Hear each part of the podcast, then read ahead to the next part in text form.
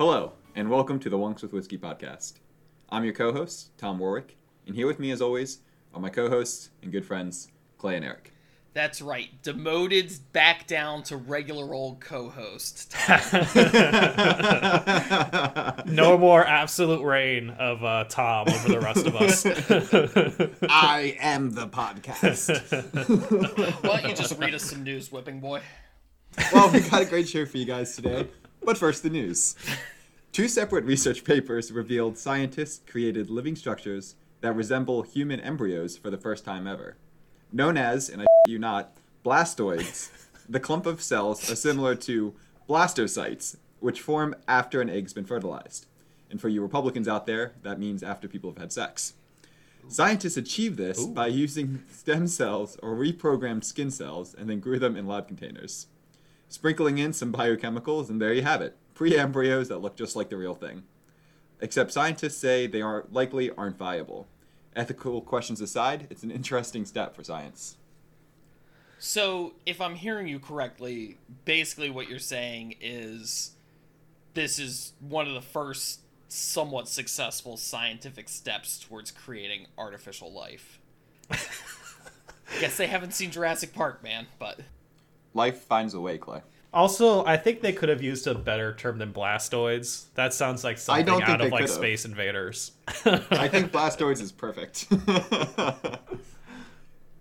Deb Haaland, a member of Mexico's uh, Laguna Pueblo, has become the first Native American cabinet secretary in U.S. history.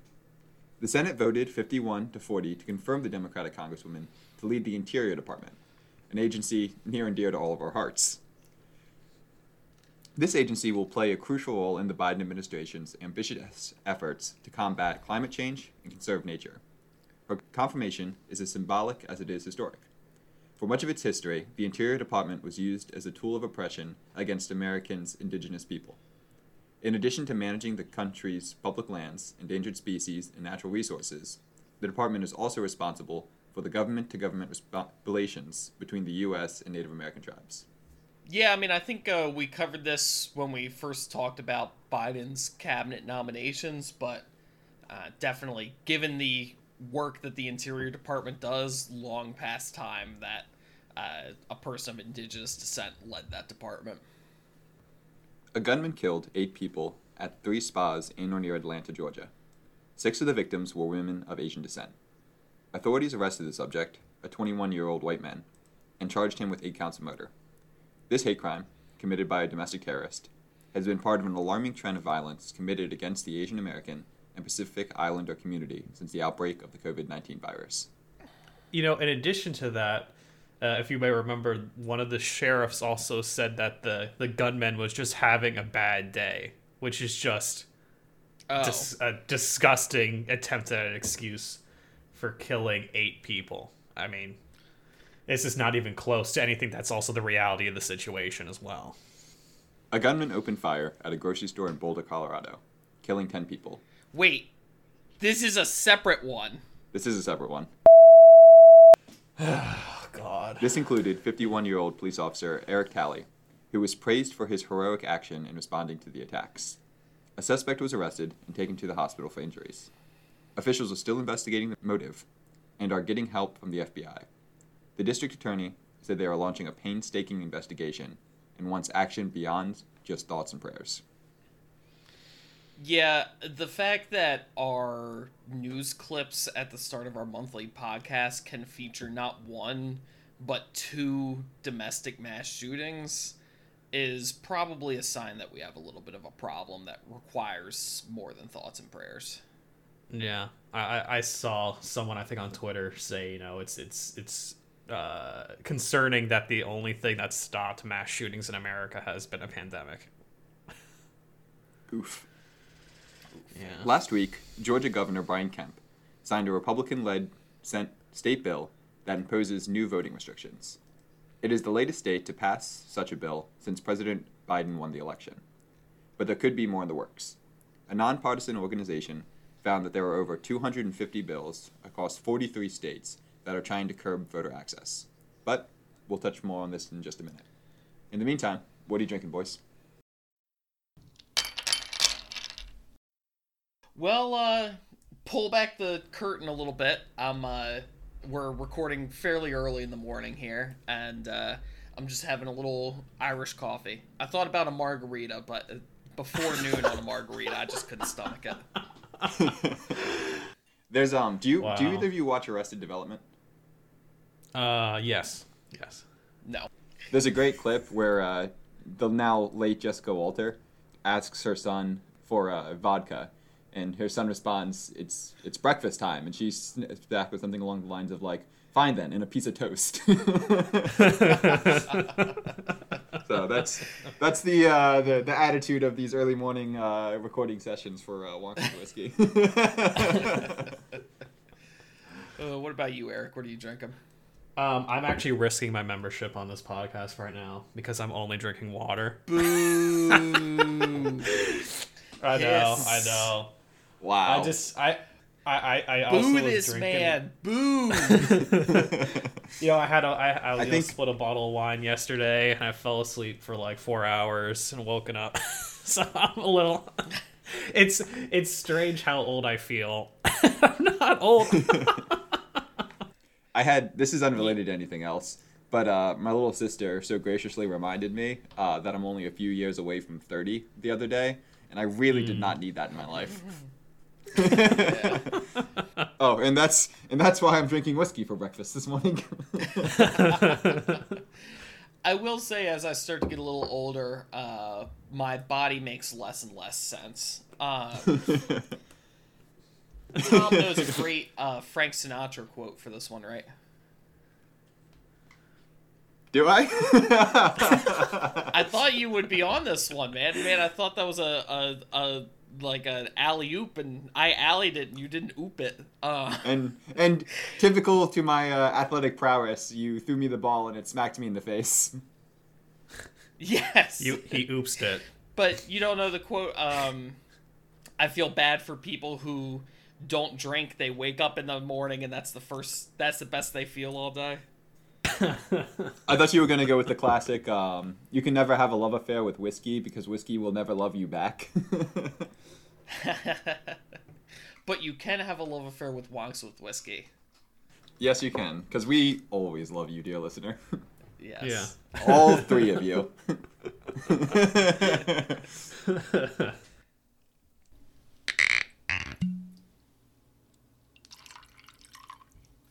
All right, and- so as as Tom mentioned uh, during the news clippings, Amazing tee up on that. unfortunately Incredible. this month yeah uh, unfortunately this month uh, georgia uh, recently enacted a number of new laws uh, relating to uh, voting and voting rights which include but are not limited to you know voter id requirements for the absentee ballots limiting access to ballot drop boxes uh, criminalizing uh, line warming uh, you can't see my air quotes, but I'm giving them around. There are many warming, air quotes happening. Which, yeah, That's what it's called when volunteers go and hand Mm-hmm. out food and water to people in extremely long voting lines Right. to Exactly. encourage them to stay. Yeah. Yeah. Uh, you know, sh- they, you know, these, these laws also shortened uh, the time for runoff elections, almost eliminating the use of mobile voting buses, uh, banning provisional ballots for most cases of out of precinct voting, and um, other things. There is, you know, one of the I think possibly one of the only good things that come out of these new laws is expanding uh, early voting days for the general election, but. I feel like, and I, I feel like I'll be in agreement with with the t- rest of the two of you, um, that pretty much everything else is bad,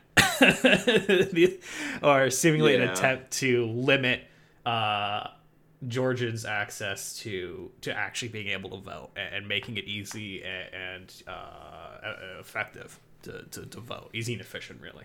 Um, and, and so yeah, no you know, disagreement here.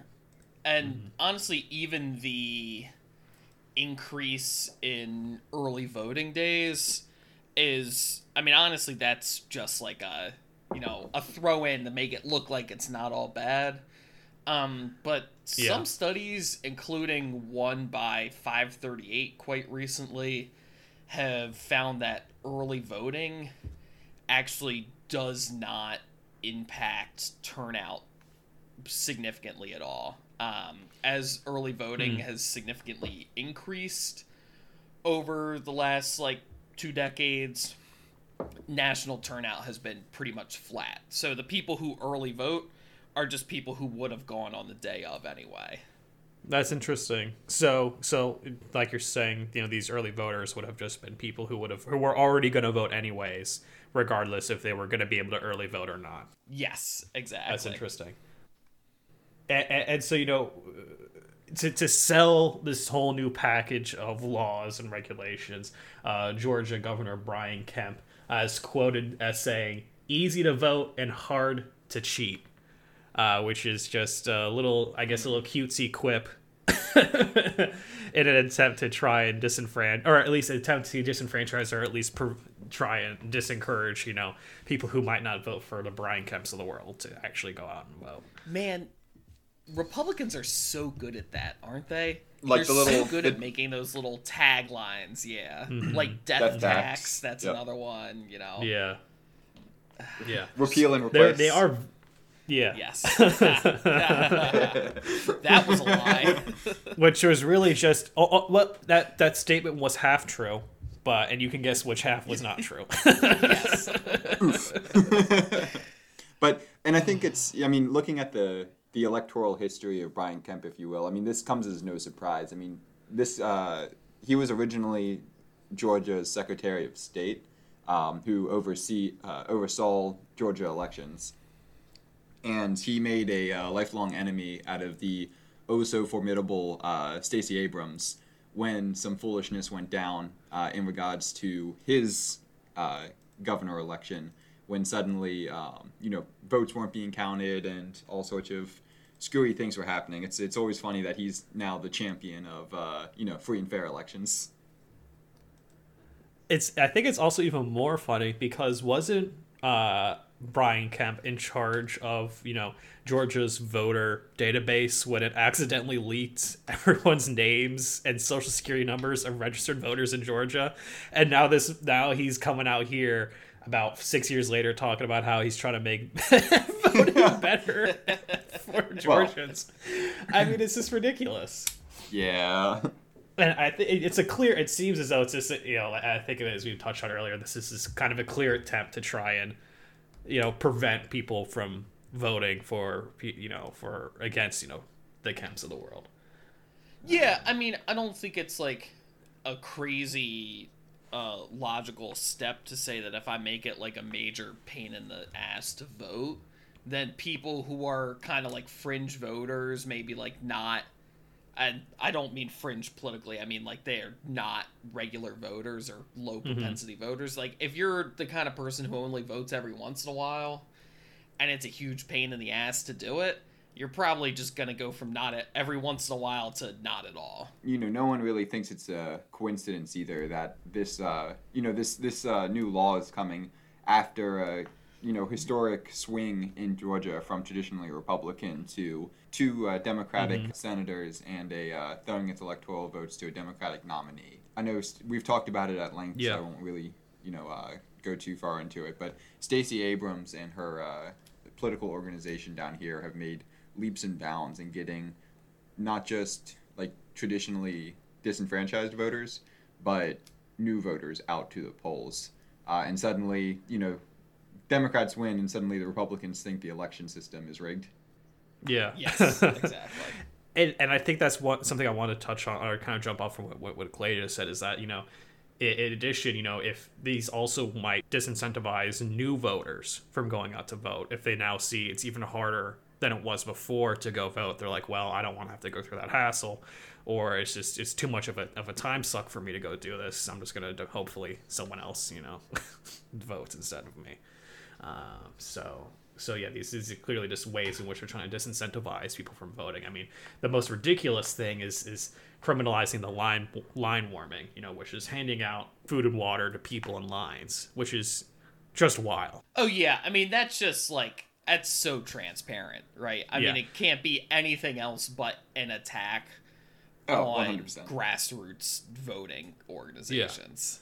you know, because we we we know for you know in the elect you know the general election that happened in 2020, uh, there were hours long wait times to vote in like metro Atlanta areas. So you know these these these these policies are also going to disproportionately affect you know areas uh, of people who who might be voting for Democrats. You know, generally, of course, not not everyone there is going to be voting for a Democrat, but generally would usually go for for Democratic candidates. And so, you know, these these right uh, and these the laws will also. other thing is oh go ahead sorry Oh, I was gonna say, you know, these things. Oh, I forgot what I was gonna say now. ah, sorry you up there you up stepped on your line man i'm sorry no, no, it's Um, fine.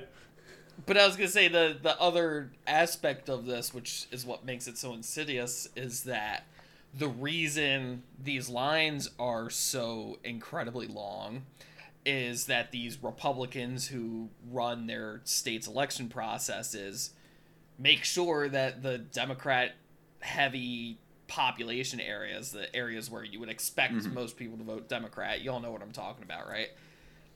Are not having enough polling stations. Mm-hmm. The polling stations aren't having enough machines. Mm-hmm. And these lines just build and build and build all day long. So then by the time like the after work crowd gets there, you know, you've got two, three hour lines. And that's when you see all these people start tweeting. If you're in line, you're allowed to Yeah. like you are allowed to vote. If you're a line Yeah. in line by eight, that's crazy. Well, it's interesting too. I know the uh, the Brennan Yeah. Center actually did a study specifically in Georgia about um, the, not only like the history of long lines but their effects. So they analyzed the 2018 election and found that voters of colors, um, on average, had to wait in longer lines at the polls. a lot of this was due to um, they saw this again in, in 2022, um, and they kind of realized that a lot of it was a resourcing problem as well. So it wasn't just like the outright um, laws that were suppressing voters, but even like denying jurisdictions the resources they need, like voting machines or uh, increasing the number of polling stations that they could go to. You know, this forces them to uh, wait in these longer lines. Um, and you know, like you say, as soon as you're you're standing in a line for two, three hours, like you know, if you can't get the time off of work, or if you know people have lives and need to do other things as well, um, as important as voting is, it's hard to convince someone that they need to just stand there for Right, you know, exactly. two to three hours for uh, to vote. Yeah, exactly. How am I supposed to like slip out and take care of it on my lunch break if if it might be half my working day, line is right? Exactly. The line is four hours long. Oops. especially when you're talking in you Yeah. know jurisdictions where people might make hourly wages or you know uh, you know don't have necessarily like PTO time to take. Yeah, exactly. And that's another thing that really impacts the people who need to have their voices heard the most. It these actions are also impacting the hardest. And you know, like I'm a white collar worker. My work gives me time off to go vote. I was allowed to take up to three ti hours of like civic duty time to go vote. Hmm.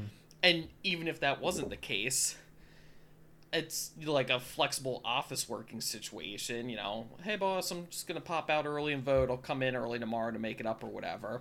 If you're hmm. working at like a restaurant or a bar or a grocery store or a gas station or wherever else, like that's not a thing. No, not at you all. know, you're you're paid by the hour, so mm-hmm. you got to be there. Mm-hmm. Yeah, and and I think you know we're, we're, we're I think we're just about the cusp of you know talk you know we've kind of laid out these issues, and you know we I think we're you know of course then actually going to talk about some solutions, but I also think we should mention that um, you also can't ignore the historical context of um, these attempts to try and limit um, individuals' ability to vote, especially in South and in, in states like Georgia. You know, and a lot of this feels uh, as though it's an attempt at reenacting at least uh, some kind of version of, of like Jim Crow uh, type of policies um, across the state. Yeah, I mean it's it's absolutely. pretty obvious who uh, who these guys are targeting when they're passing legislation like this. Like it's no secret. Um, even uh, uh, Senator Warnock, who is one of the um, I'm sorry Warnock, who was one of the uh, newly elected senators from Georgia, called it uh, Jim Clo- Crow in new clothes uh, when he made his uh, debut speech in the Senate. Like you said, the language that they're using and the of the legislation, like there's no there's no hiding it. They're trying to suppress uh, the votes of people of color. Absolutely. Absolutely. And just one last note when we're as long as we're talking about history, some more recent history, which I feel like um, if you follow our Twitter at wonks underscore w underscore whiskey, I've been tweeting. Always up a storm be plugging. um, but the Voting Rights Act, a lot of people like have kind of forgotten at this point, but seven or eight years ago, the Supreme Court actually struck down some key provisions of the Voting Rights Act that required uh, a lot of states. I think it was had something to do with the proportion of the minority population living in the state, and it was mostly impacting the former Confederate states, which had enacted these Jim Crow laws that Tom is talking about.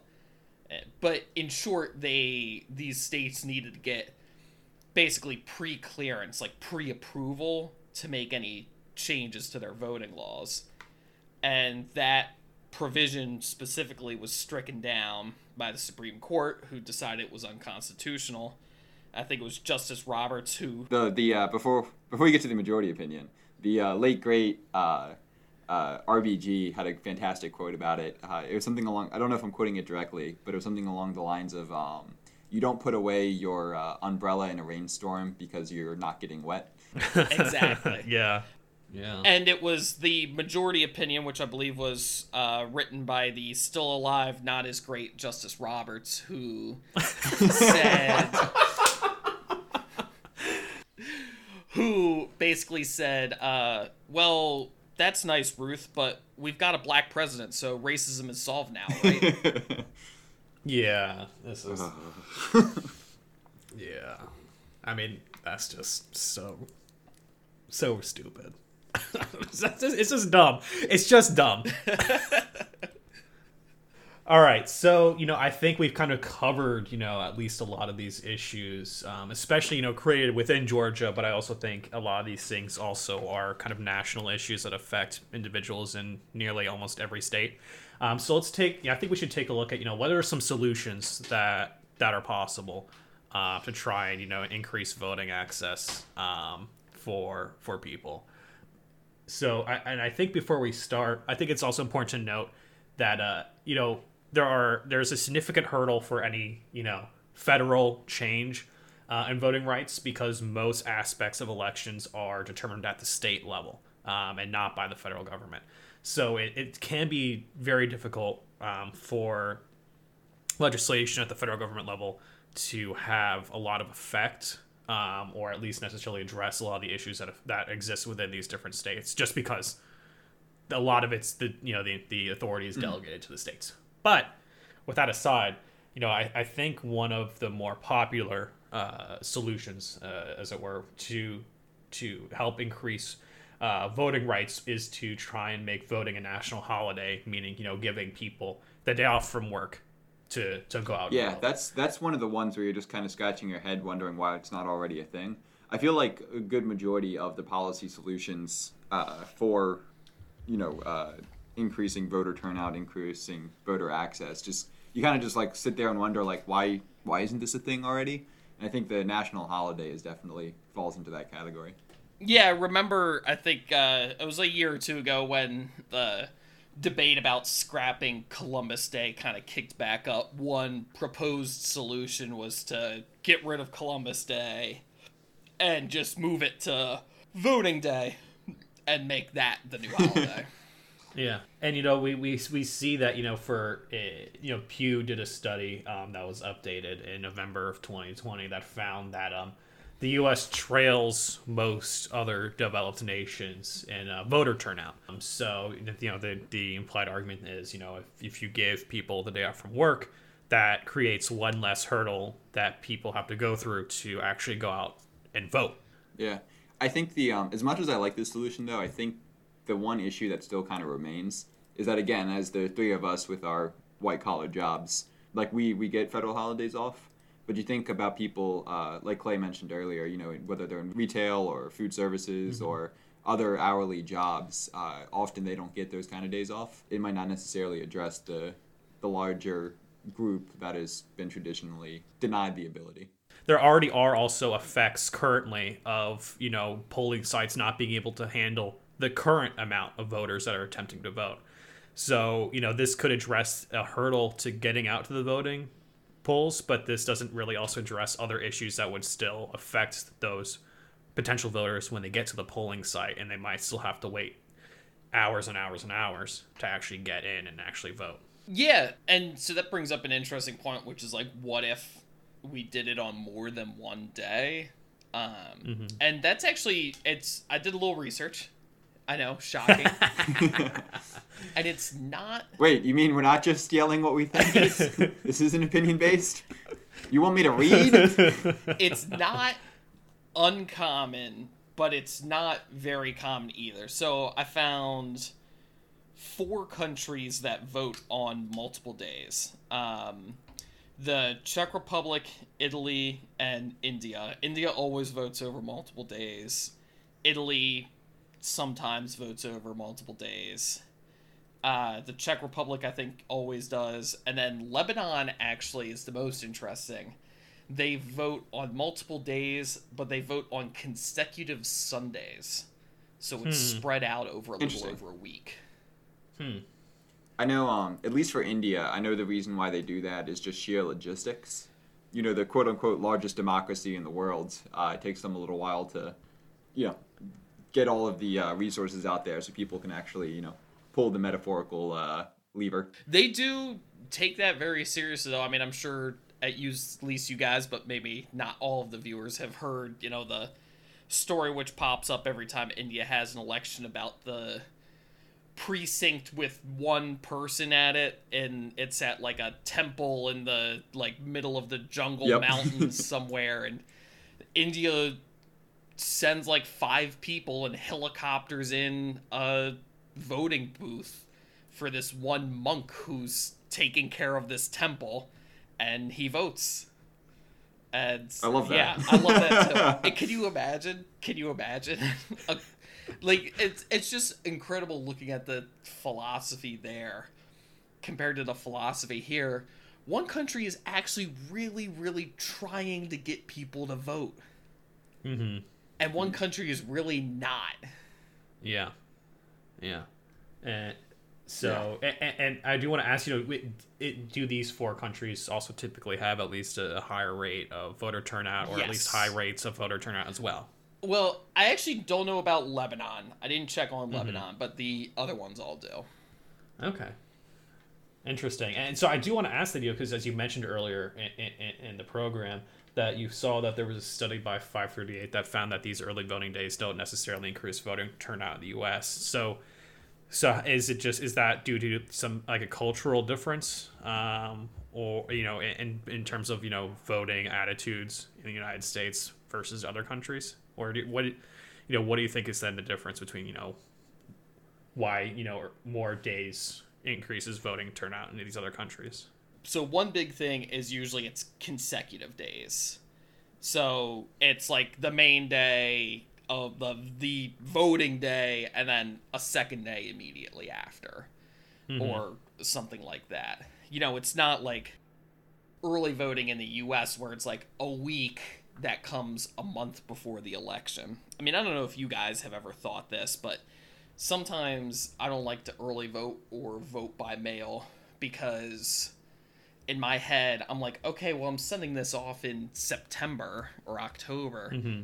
What happens if something changes in the next month and I end up wishing that I could change my vote, you know?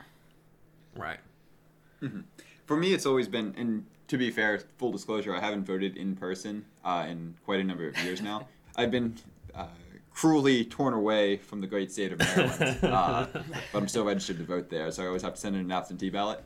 But um, there's also just something nice about walking in on voting day mm-hmm. and pulling back the curtain and actually, like, you know, touching the machine now because it's not really a lever. Yeah, but, you get the sticker, and then you get to ask questions yeah. from White House staffers. That's my to, to that's that's the public policy issue I need changed. I demand that Maryland send me an I voted sticker when I send them my ballot because I have not gotten a sticker since 2012. You know, hey, look, at this point when it comes to getting people to vote, I'm willing to accept anything. So so my personal little pet change that I think we should make is one that I actually kind of just came around to while studying for this episode. Almost every other country in the world votes on Sunday. We are weirdos for voting in the middle of the week. it's like us and maybe a dozen other countries which vote on a weekday.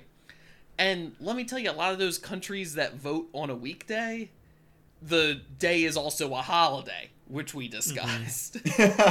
so we're one of the only we're one of the only countries in the world that's voting on a weekday and it's not a holiday. Well, do you think that might be due to you know a large portion of Americans who you know go and attend like religious services on Sundays? Um, if anything, I mean, I think, uh, I mean, separation of church and state aside, I feel like doing it on a Sunday is actually because of that a good reason to do it. Mhm. Um, not because I care that people go to church, but because if you think historically, if a business is gonna be closed, it's probably on Sunday because of the still standing cultural implications of the Christian Sabbath. And so, if people are going to be more likely to have off because they're supposed to be going to church, they can vote too. They can do two things on one day. Yeah, it's uh, there's actually uh, it'd be interesting too to see how that affects. I know, um, especially in the South, uh, traditionally, like the African American church community has been one of the biggest uh, proponents of uh, getting people out to the polls. I mean, uh, Souls to the polls. Mm-hmm. exactly, yeah, souls to the polls. I mean, Martin Luther, like he began his uh, Martin Luther King, uh, so Clay doesn't get uh, um, started off uh, a lot of his activism from his church in Atlanta. Um, so I know that's a, uh, you know, that could even be a kind of additional plus is that you know you you go to church in the morning and then you take the entire congregation down to Yeah. the polls. Well, Yeah. and it's funny because going back to why we're initially talking about this, that was another thing that was criminalized under this Georgia bill is using, you know, private organizations or whatever using buses to bring voters, you know, pick up voters and take them to the poll and then take them home. Which uh, again, complete attack on grassroots organizations, especially because the people who need things like that are people who don't have cars. Yeah.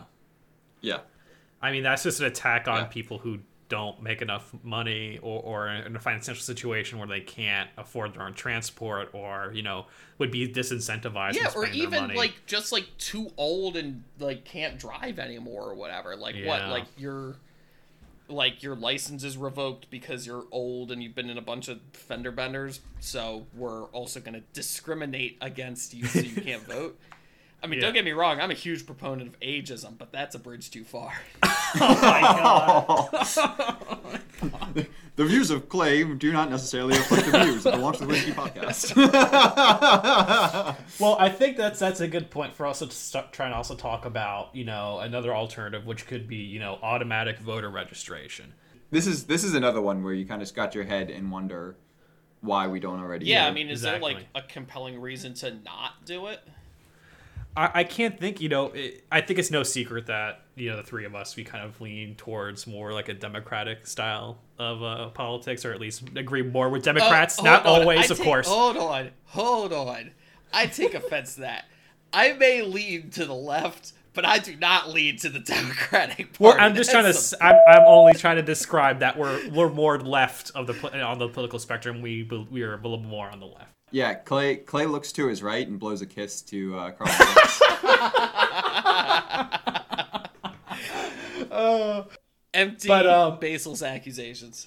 yeah, there, I, I- I can't even think of a reason why individuals, you know, in the Republican Party or on the right side of the political spectrum would, would have issue with this because this is also often done in relation to the government confirming that you are who you say you are and you are of the age to vote.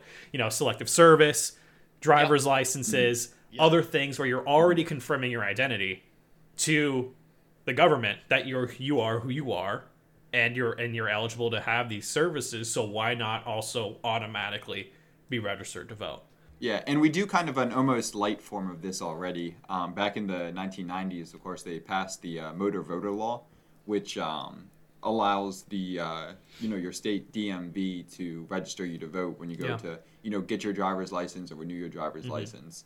Um, good program, but as Clay kind of alluded to earlier, still not great if you can't drive or can't afford a car or you know have no reason to go sit in a uh, DMV for a couple Yeah, of hours. or even if you just don't drive, you know, if you live in a major metropolitan Yeah. city, you likely might not have a car or a driver's license. So there would you would almost never interact with, you know, an organization like the DMV who would then be able to to register you to vote.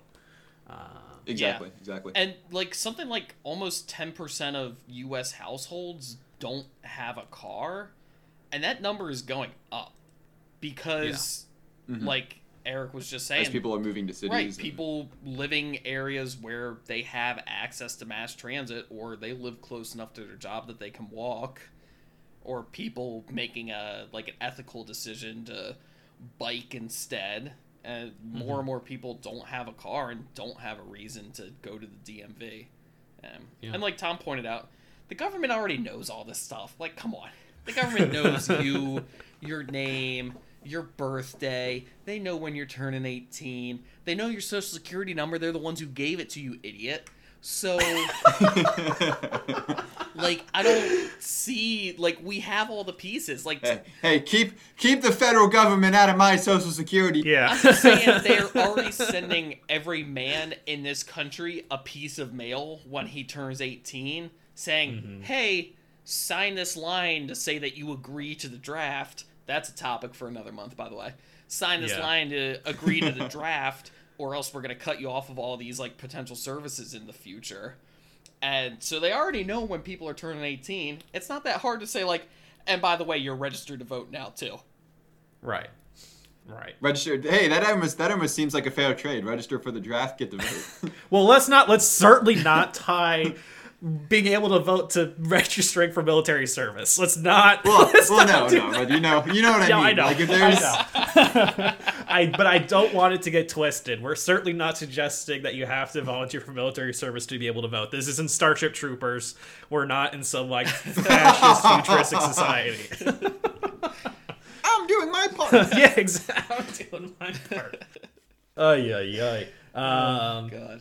But yeah, and I think also we, we, we kind of already discussed this, but also you know Congress reenacting portions of the Voting Rights Act that was struck down by by the Supreme Court, or at least finding a new way to Yeah. to, to try and reenact these policies um, would also be a solution. You know, when when it's just it's just so ridiculous that these counties that have a pre have a history, a documented history of voter discrimination, no longer need supervision to make changes that will likely discriminate against voters. We trust you now. Yeah, when they it's Yeah. just it's just yeah. Um, Well, it's not only the history too. I mean, the active, active attempts since Mm-hmm. then. Like It's you- happening right now. We're talking Yeah. about it. It's happening. Yeah. yeah. Like it's a thing. It's not like it's not like they've you know absolved, confessed, did their penance. Like no, motherfuckers are still trying to uh, suppress it, voters. it didn't stop. Right. It it never stopped. But we're now just but now the Supreme Court's just saying, all right, well, you know, whatever, just go about it again. We can't stop you. Yeah. And also, I feel like this ties into um, our conversation as a month or two back about statehood um, for DC and Puerto Rico. And there's a lot of parallels in my mind because really the Republican Party's electoral strategy is primarily get people who are gonna vote for the other guy to not vote. And if it's we gotta keep them from voting, then we'll keep them from voting. And they, you know, they say it all the time in the statehood debate around DC, which um, has really sparked up in the last few weeks. We uh, we really called it with that episode, We Yeah. just uh, like a month early. Um, We're thought they will say, "Oh, this is just a power play by the Democrats," you know, because this is going to be like two Democratic senators for them. I'm like, yeah, you know what? So what? I would still want DC to vote even if they were going to vote Republican, because I know. it's that's not a good reason. Yeah, Yeah. that's saying they're going to vote for the other guy is not a good reason to keep them from voting. Yeah, no, it's just it's just political disenfranchisement. It's just Yeah. ridiculous. And then you attempt to say that you're a party of law and order and rules matter and that you want, you know, elections to be fair. You know, no, you don't. Don't say that. You're blocking an entire group of people from becoming a state because you don't like how they'll likely vote. Like, get out of my face with that crap.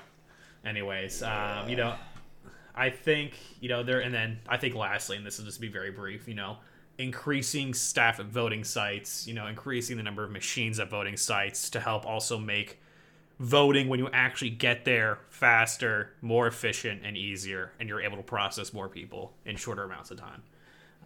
Yeah. Yeah. So, I think that you think that you know Georgia passed a lot of bullshit laws that are hopefully going to be challenged uh, in the courts and, and overturned, if not uh, overturned through the legislative process before then. See, there, Stacey Abrams is about to go on a uh, Sherman 2.0 uh, march across the state here, so I'm looking, I'm looking forward to seeing that. I think, uh, I think Brian Kemp doesn't know what he's dealing with right now.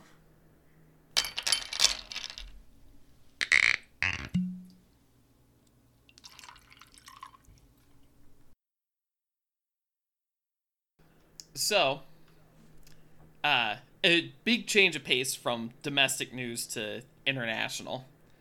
Uh, I'm sure we all saw that the royal family of the United Kingdoms is in the news again, uh, with very famous and important American actress Meghan Markle finally telling her side of the story of her struggles during her marriage, which is still going on, uh, to some loser who's like sixth in line to the English throne or something. I don't know, but Hey, hey, hey, hey, hey. He's, he's the only one of the royals I actually respect. um, but anyway, they Oh, did an wow. interview with Oprah, which neither here nor there. But uh, did you know she got her start in Baltimore? Uh, on Baltimore. No, I didn't. Yeah. Uh, so we'll I'll tell that story another day. That's a story for another day. But for those of you who, like me, didn't watch the interview, I've got a couple highlights for you. Here are the here are the key takeaways. So first, the royal family organization, whatever mechanism apparatus, uh, declines to intervene uh, and stop racist tabloid attacks against great American hero Meghan Markle.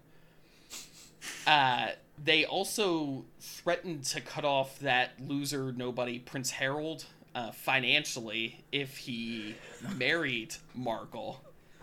Before they were even married, they were like, "We're gonna cut you off if you marry her." Um, and also, apparently, the royal family itself was pretty f- racist towards them. To the surprise of nobody. Yeah, um, they Wait, you're telling me a group of people who live in a taxpayer uh, taxpayer funded housing Palace, not housing. Let's also be clear. That's not just housing. That's a palace. multiple palaces. Yeah. What, what's the plural of palaces? Palaci? Pal- palaci? Um, but apparently they were worried that the child of this loser and the great Meghan Markle uh, basically would have too dark of a complexion, whatever that means. Which is surprising, given how pale Prince Henry is. I know, right? Like, Harry, not uh, Henry. look Oops. all like a bunch of ghosts, every one of them. They could use a little um, pasty English oh my god. Um, but anyway, so this interview kicked off a big, you know, abolish the monarchy uh, sentiment, at least a lot of tweeting in the UK. So I realize we're all Americans and it's uh, easy to throw stones when you don't live in a glass house. Uh, but what do you guys think of all this? I uh, I take I take a little bit. I'm gonna I'm gonna slow your roll there, uh, Clayton. Um, I actually Harry is probably the only member of the uh, royal household that I have one any interest in, or two, any uh, respect for. Um, he's actually uh, the the royals like to dress up in military uniforms a lot and kind of parade around. Uh, but Harry's actually the only one with a legitimate uh, service record. Uh, he was he was a um, Army Air Corps pilot uh, flying medevac helicopters. He actually had uh, two deployments to Afghanistan. Um, the second one was actually cut short after it was uh, he he did it secretly. The idea being that he was uh, kind of a high profile target for the Taliban, uh, so they wanted to keep the fact that he was in country quiet. Uh, so his second deployment was actually cut a little bit short because they found out he was in country. Um, but he was, like I said, he was in there. I think in 2011 and then 2013. Um, but he flew a couple of uh, couple of missions. He's also done a lot for uh, the Invictus Games, which was kind of his own uh, creation, where he it's basically a, a Paralympic style sporting event for American and British servicemen who have been injured in wars. So I will say Harry's cool in my book, but the rest of them, then we can shit talk. eh. Yeah. I mean, we all. I think also the this uh, to to answer first Clay's uh, question. Uh, the monarchy shouldn't exist. That is correct. there should not be. Yeah, Andrew, what are you, some kind of monarchist? How dare you, sir? the monarchy shouldn't exist. You know, it, it you know as as you know many would remember as well. Um, back, I think in, in 2019, you know, Prince Andrew also his ties to uh, Jeffrey Epstein uh, were Oh. were also publicly revealed, but the royal family was effectively fine with that and just didn't have him go out and do public things. But there was nothing else after that, so they're fine with somebody who's who had they're fine with a member. Yeah, they're fine with a member of their family being associated connections with you know someone like Jeffrey Epstein but they're also then they're going to turn around and, and, you know be incredibly racist and also just, just cruel to to Meghan Markle. Um, you know, during Yeah. the during her interview, she was talking about how her how she she was bullied and she she wanted to you know die you know and these other you know things that you know were, were put upon them or put upon her excuse me by you know the royal family and they refused to have her to allow her to get help in any way any meaningful way you know and she just had to suffer there i mean this is this is really you know just likely this is the tip of the This is iceberg like for get out. yeah, I mean, this is the tip of the iceberg for, for some of these things. I mean, I, I, I saw clips of the interview as well where there were other things I think that they alluded to that are worse than what they publicly stated happened, but they didn't want to say it, you know, because they were, you know, either afraid to, to, to discuss it publicly or, or they, they, I guess, felt some sort of duty to try and protect, you know, other members of the family. But I, I think this is also just the tip of the iceberg for you know, just these cruel, racist, uh, just disgusting actions done by the royal family to members of their own family. Too. It's just, it's Yeah. just disgusting. It's just disgusting. Uh, plus, I mean, like, the whole Ireland thing, I mean, that's just another reason to get rid of him, right? I mean, you Yeah. boys know. Uh, what's 26 plus 6? One united Ireland. Damn right. Yeah, I mean, it. The royal. Fa- I mean, it.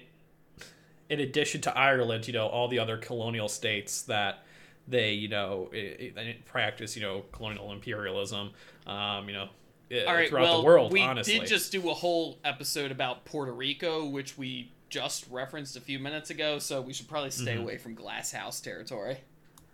well, we can all be wrong at the same time and say that we're wrong. That's that's that's think- an American tradition. I think we all. I think we have to at least be able to recognize that uh, more than one person can be wrong at the same time. But I think, in conclusion, royal family sucks. They're sucking at the teat of the British taxpayer, providing no actual benefit to society in general. It's it's time for them to go.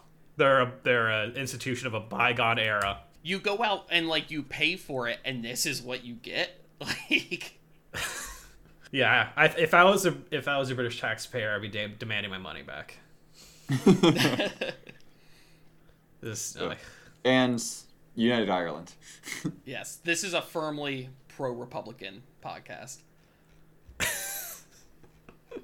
the other kind of Republican, the Irish the Republican, not Irish the other Republicans. kind, as we, not the American Republican kind, as we. We're we're so- proud drinkers of Jameson whiskey, or at least some of us are, Eric.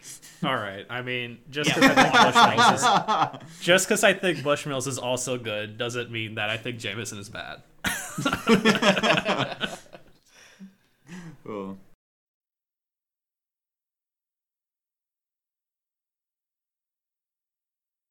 Thank you for listening to another episode of the Wonks with Whiskey podcast.